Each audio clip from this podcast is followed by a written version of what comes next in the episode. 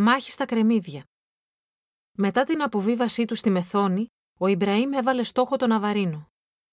Οι Έλληνες επέλεξαν να τον περιμένουν μεταξύ Μεθόνης και Ναβαρίνου στη θέση κρεμμύδια. Το 1825 ήταν μια εξαιρετικά δύσκολη στιγμή για τους Έλληνες. Οι εσωτερικές συγκρούσεις ήταν πλέον ανοιχτές. Από τη μία ο Κολοκοτρώνης φυλακισμένος στην Ήδρα και οι οπλαρχηγοί που δεν αναγνώριζαν την κυβέρνηση.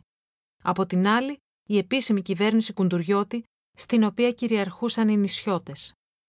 Η κυβέρνηση θεωρούσε ότι δεν μπορούσε να βασιστεί στους Πελοποννήσους οπλαρχηγούς. Επικεφαλής του ελληνικού στρατεύματος, ο Κουντουριώτης, όρισε τον άπειρο ναυτικό Κυριάκο Σκούρτη. Η επιλογή αυτή είναι χαρακτηριστική του κλίματος στην ελληνική πλευρά. Τυφλωμένος από τον τοπικισμό, ο Κουντουριώτης προτίμησε να δώσει το αξίωμα σε ένα ναυτικό συντοπίτη του.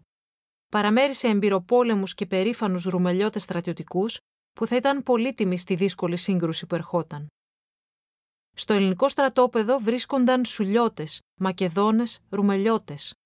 Ο Κίτσος Τζαβέλας, ο Καραϊσκάκης, ο Κώστας Μπότσαρης είχαν δώσει το παρόν για να αντιμετωπίσουν την απειλή του Αιγυπτιακού στρατού. Ο Κοντουριώτης ξεκίνησε και ο ίδιος από τον Ναύπλιο για να αντιμετωπίσει τον Ιμπραήμ, αλλά εξουθενωμένος εγκατέλειψε την προσπάθεια. Ανταυτού έστειλε στο στρατόπεδο τον Αλέξανδρο Μαυροκορδάτο. Προετοιμαζόμενος για τη μάχη, ο Σκούρτης έστησε το στράτευμα σε ημικυκλική διάταξη.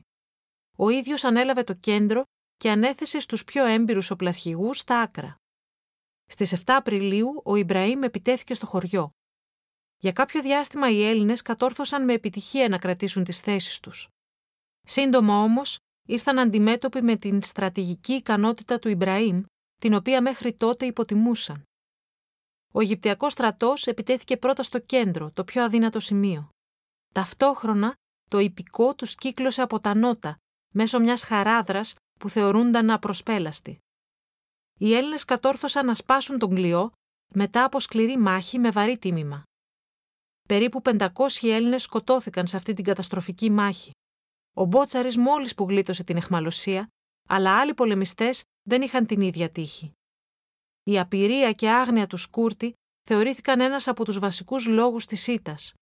Αγνοώντας τις αντιρρήσεις των έμπειρων στρατιωτικών, επέλεξε μία ακατάλληλη θέση στη μέση του κάμπου.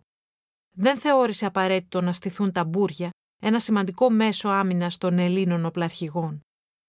Πηγές της εποχής αναφέρουν ότι ήταν τόσο αδαής που έδινε εντολές χρησιμοποιώντας ναυτικά παραγγέλματα.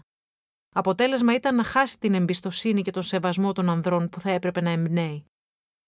Στον απόϊχο της ΣΥΤΑΣ, το ηθικό της ελληνικής πλευράς καταρακώθηκε. Οι διαμάχες μεταξύ Πελοποννησίων και Ρουμελιωτών εξελίχθηκαν σε ένοπλες συγκρούσεις. Οι Ρουμελιώτες επιτέθηκαν στον Σκούρτη ως βασικό υπέτειο της καταστροφής. Πολλοί, όπως ο Καραϊσκάκης, επέστρεψαν στην πατρίδα τους για να την υπερασπιστούν από τον Κιουταχή εγκαταλείποντας την Πελοπόννησο στην αρχή μιας σκοτεινής και επικίνδυνης περίοδου. Ο Ιμπραήμ είχε αποδείξει την υπεροχή του οργανωμένου τακτικού στρατού έναντι των γενναίων αλλά άτακτων Ελλήνων και είχε ανοίξει το δρόμο για τον Αβαρίνο και από εκεί για την υπόλοιπη Πελοπόννησο.